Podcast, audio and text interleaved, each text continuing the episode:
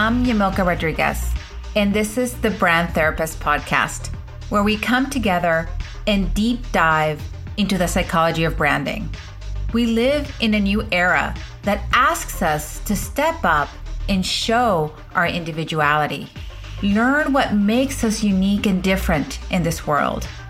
Let's open the door to possibilities so you can win in business, life, and relationships. Because everything starts with you.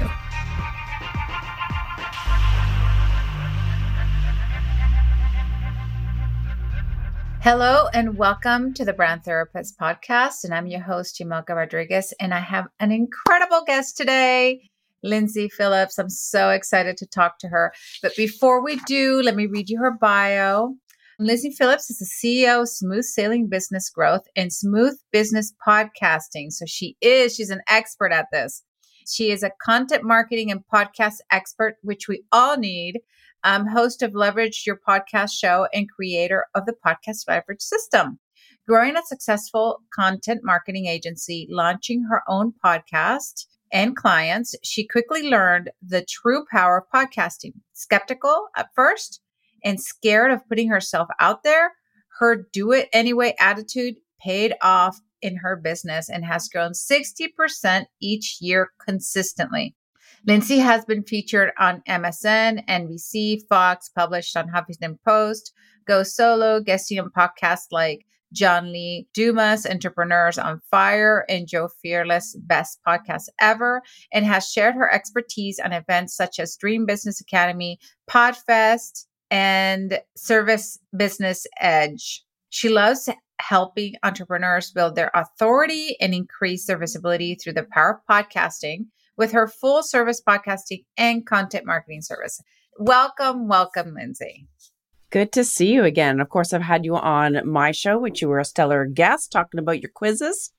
Yes, and um, still doing those quizzes. They people love love them as lead mag- magnets. But tell me a little bit about your business and what you do for your clients. Yeah, I used to focus more on content marketing and then we niche down to podcasting. I mean, we do launches and production a little bit, but I love focusing on leveraging the podcast. So, whether you're a host or a guest, not just to put it out there once and say, oh, my podcast is released, my episode's live, but really use the audio, the video, the content, the tips, the quotes, so that you can nurture and attract your prospects and convert them to paying clients. I love that because a lot of times we put our podcasts out there and you took all the time and effort to do it. You have the guests, you have the production and all that. And then you just put it on once and it's done. Yeah. So I love that you use all the marketing elements and leverage it for much more content use overall, correct? Yeah. I mean, there's so many things we have to do, right, as an entrepreneur. And then half of it is like, oh my God, what am I going to email the list this week? Oh my God, what am I going to put out on social next week? Yeah. And you can just, you know, do I have to write another blog? Do I have to do videos? It's like, no, you can just have your podcast and like repurpose, multiply, publish, distribute, like get it out there and just use it and leverage it and then you're not killing yourself. I love that. Actually, I'm going to probably take that tip for myself instead of like putting all that effort. You're right on that. Just use my guest as content to talk about. That's a really, really great idea. Let me ask you this, Lyndsay. This wouldn't be a brand therapist podcast if I didn't ask you about your childhood. Tell me a story about your childhood and how it reflects on what you do today.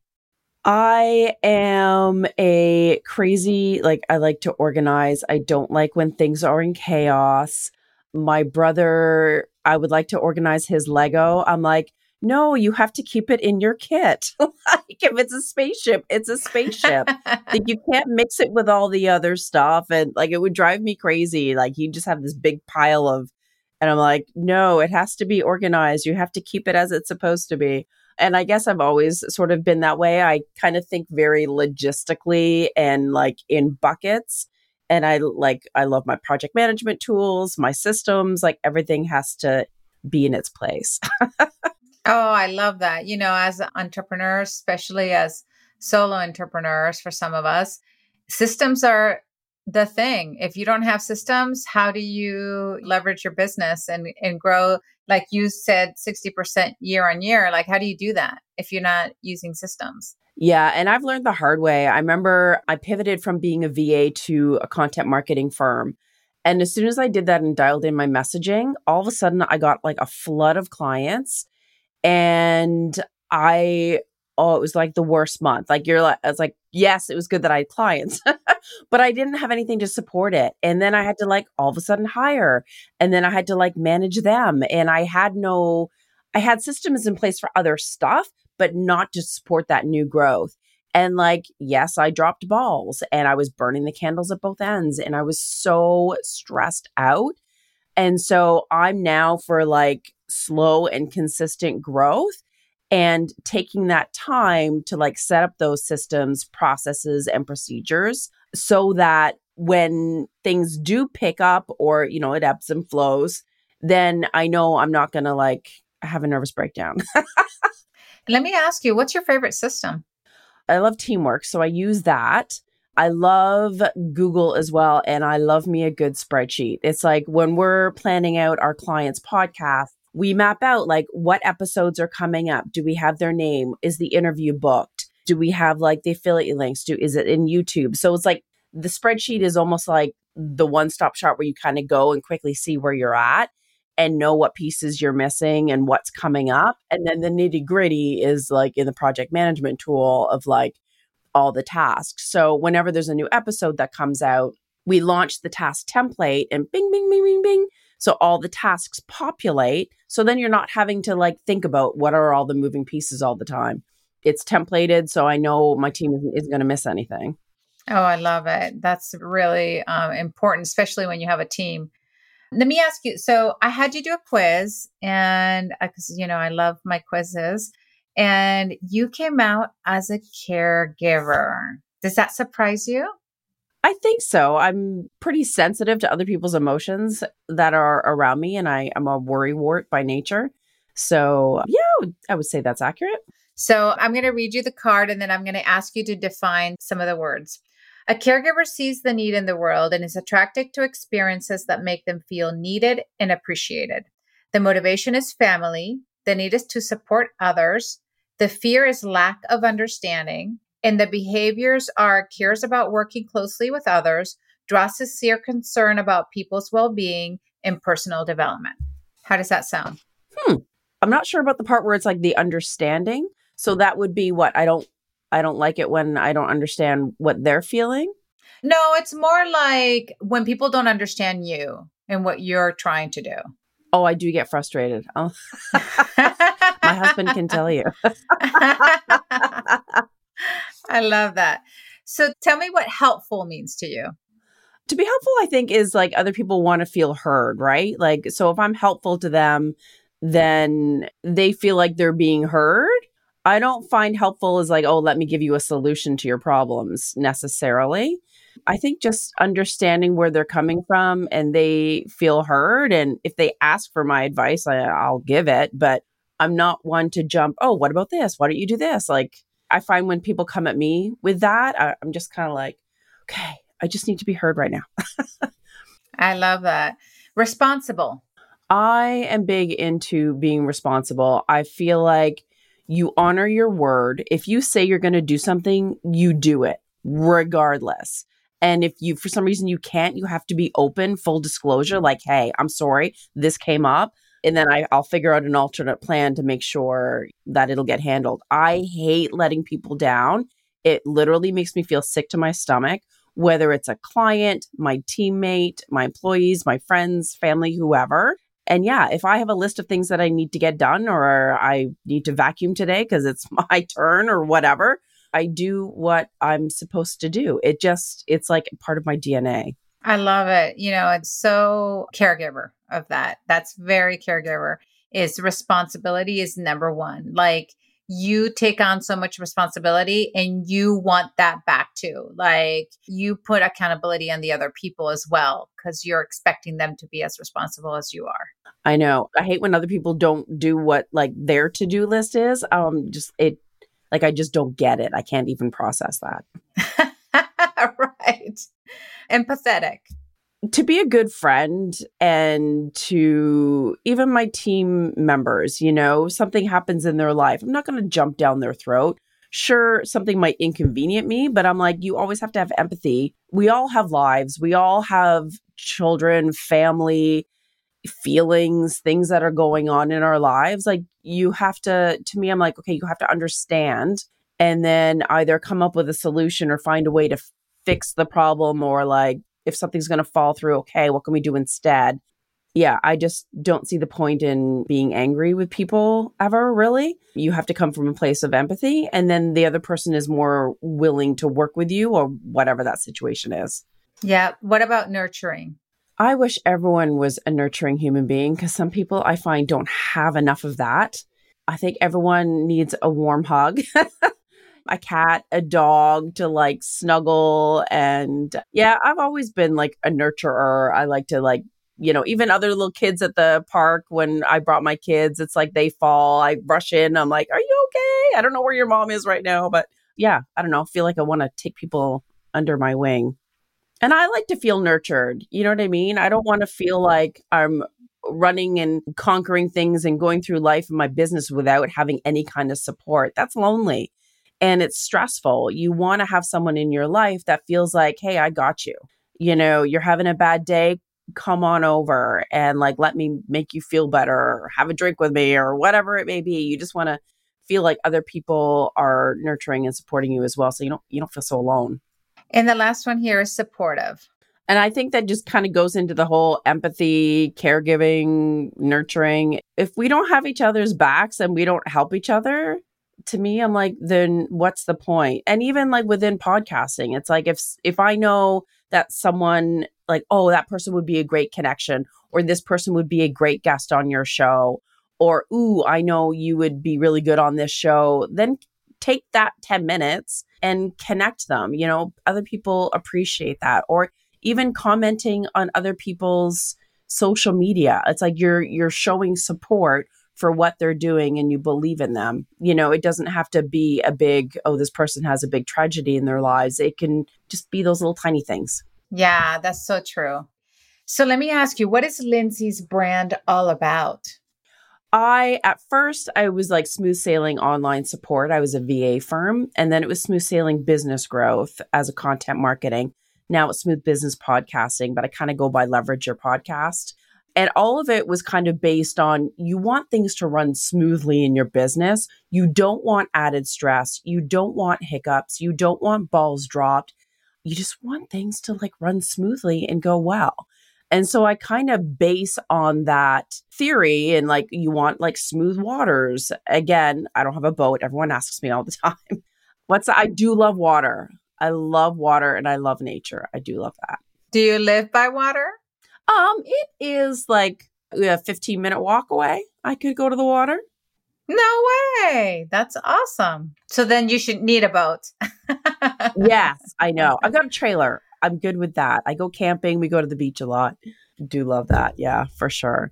But I just want to make sure that my clients are they they have that sense of peace of mind that things are looked after and that my team is always we're proactive versus reactive. So always looking out for the client and like if you find something that doesn't look quite right, bring it to their attention instead of waiting for them to find it.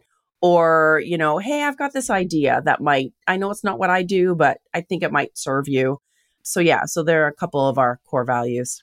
You know it's um so interesting because i love caregivers and i'll say when caregivers have a business they are so successful and the reason why they're so successful is because they have customer servers at front of their business like it's the first thing they focus on and they're kind of natural at it. Customer service comes very natural to you, Lyndsay. And you might want to also know that although you have employees that probably don't have that knack, you might need to teach them a little bit. To you, it might be like, oh, why don't they do it? It's common sense.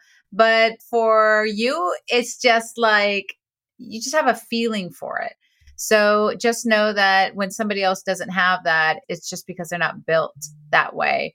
Um, but you can definitely teach them a lot about taking care of their clients, taking care of people, And that's why your business grows that much every year is because you put, let's say, a little bit of heart into everything that you do. And like you said, taking those that 10 minutes to write somebody and i know i've received that from you so i so appreciate it and you know those things those little details are so important to look at at a conscious level right a lot of people don't think about that and how how that can make somebody's day or even those connections can really help you as you get bigger in your business so that's pretty amazing I love how you also moved from all these businesses, but just keeping everything under that umbrella or that theme of smooth, because you're right. Like a lot of business owners have all these things to juggle. And if they know that this is just going to be easy, then that kind of is a really good attraction for them. So let me ask you this. I talk about fame a lot because I read it, I have it in my book. And I think a lot of people are always scared about that word fame. And for me, it's just really about having an impact, right? And so I'd love for you to tell me a fame story. Just one of we have many fame stories, right? But tell me one of the fame stories that you remember about, whether it's business or personal, any of those. I remember speaking on stage at an event, and of course, they don't know it was only the first, second, or third time that I've ever spoken. I can't remember which one it was. And so my nerves are like, what? Like freaking out, right? But once I was there, I was fine and I know my expertise. But then it's like other people's perspective of you because they don't know that I had the nerves. They don't know that it was only the second time that I've actually spoken on stage. And so, like, the feedback that you get, like, oh my god like that was you know so good or the impact or like just their feedback and it you kind of like get taken aback it's like oh they see me differently they see me as the expert on stage not just just lyndsay phillips. Like it's just you know what i mean?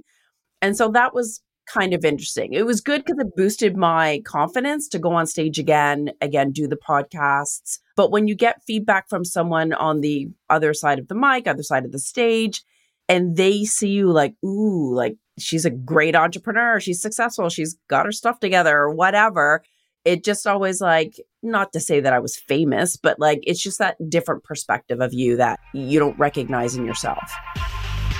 We thank our sponsor, BespokeBranding.io. Tailored branding to reach your ideal client. Gain a deeper level of understanding to empower your brand and purpose and rule the market. We know what it's like to journey from a place of feeling overwhelmed and undervalued to being powerful, understood, and authentic. Your brand identity allows you to live your purpose. The Brand Therapist has 20 years of branding and design experience, has transformed billion dollar brands and has eight plus years of guiding women entrepreneurs to realize their potential. I invite you to take the brand quiz, and you can find it at www.bespokebranding.io. Now, if we move on, what's your greatest fear? I have a huge fear of failure, like putting yourself out there rebranding your business, change like when I've niched down like twice, I'm like, oh, am I pushing clients away? And then like, is this gonna work? Or like you create a new product. It's like your baby. You like put time and effort into it. And then like, is it gonna take off? Is it gonna work? And so for me, it's like that feel of fear of failure. Wow. It's like it's like this knot that's in the middle of your your chest. It's horrible. yeah, I know what you're saying. Like sometimes for me it's more like i just get these ups ups and downs in my business and i just i feel like what am i am i doing the right thing you know you start questioning everything you do but when you have a good role you're like oh this is like great awesome you know those ups and downs that you have and every now and then you're like questioning everything you do and then you're back to growing and excitement so tell me three lessons learned that you've had over time one of them is listen to your gut. I have had clients or team members that I'm like, oh, I need to let them go. Like, this is not working for me.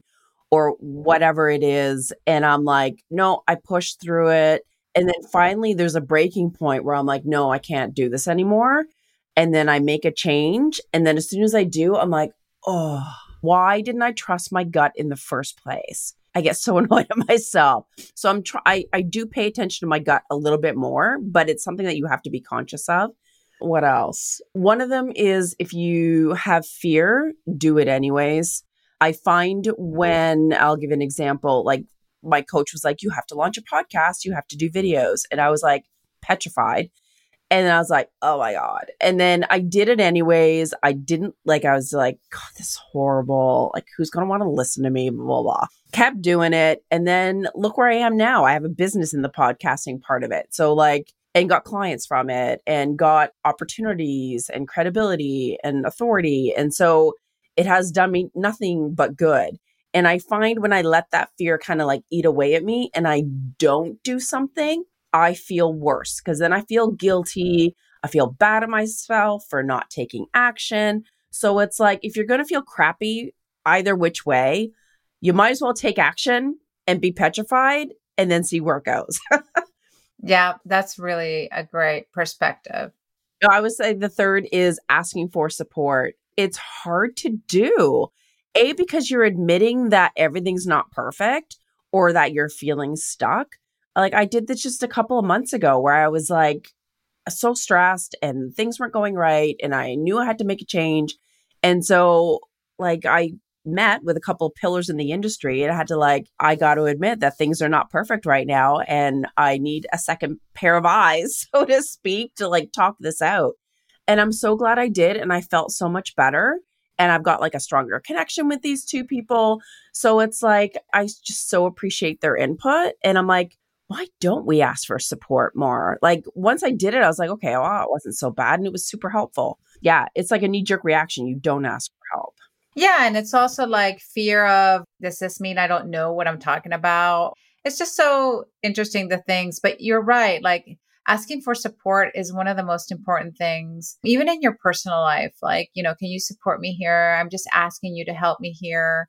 And I've gotten a little better at that um, over the years, but I used to be horrible at it. But I think if you can be a little vulnerable, I think it really helps it goes a long way. So tell me, where do you see yourself in the next five to 10 years? I know you've pivoted a few times now. And I don't know if you see any place that you kind of feel like you want to go in the future. I'm leaning more towards guest experts. So people that are guesting on podcasts and helping them leverage those opportunities and using them really to drive leads, business, other opportunities, and also using that content. I feel like like I get pod news all the time and obviously connected with other resources, but everything that's out there right now is all geared towards the host, monetizing the show, building their audience, tech stuff. And I just feel like where's all the resources for guests? Like there's it feels like there's hardly anything out there. So I've again like I have some pages on my website that are like a guest podcast leverage system, a podcast uh, guest leverage audit. So I'm like I really want there to be stuff and resources so that guests can get that support and use their podcast and be strategic so that they do get more leads and opportunities from their time investment, money investment if they're using guest bookers. But yeah, so that's kind of where I'm leaning in the next little while. Oh, that's really good because I was just um, doing a website for one of my clients, and her current website had, I'm not kidding you, like 40 podcasts that she has been guests on. And I was like, wow, like, how are you? And that's a really good question. Like, how is she leveraging that?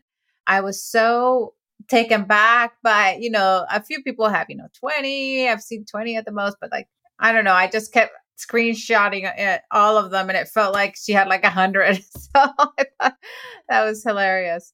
But yeah, it would be really good to people who get on podcasts. How do you leverage that? And it also helps the host, I think, as well, because the people who have leveraged my podcast, it's been great. So why don't hosts have a whole piece on leveraging your podcast? you know, and how do you do that? Because you can't really count on the host doing all the work.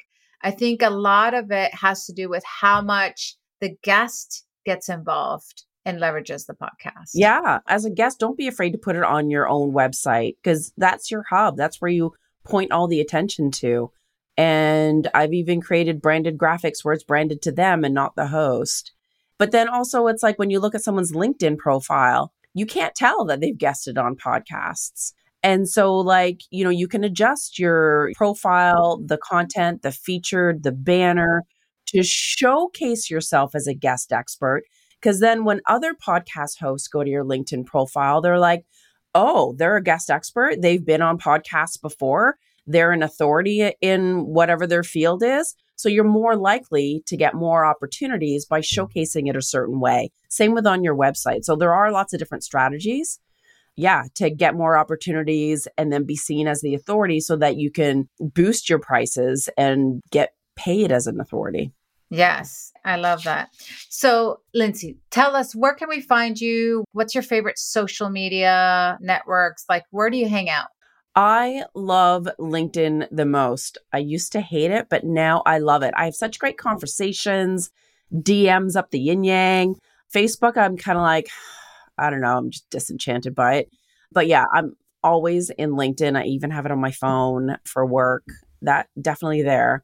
And of course, you can go to leverageyourpodcast.com or smoothbusinesspodcasting.com and uh, find all my resources, social links, and all that good stuff. I love it. Well, thank you so much for being on my podcast. I so appreciate you. And I'm really looking forward to seeing where your business lands in the near future. And so I appreciate you being on my podcast and I hope to see you and where you're going in the future. I appreciate the therapy session. it was awesome. I love it. Thank you, everybody, for listening to the Brand Therapist podcast with your host, Yamilka Rodriguez, and I'll see you on the next one. Thank you for listening to The Brand Therapist. If you enjoyed today's episode, please subscribe, rate, and review this podcast on your favorite pod player.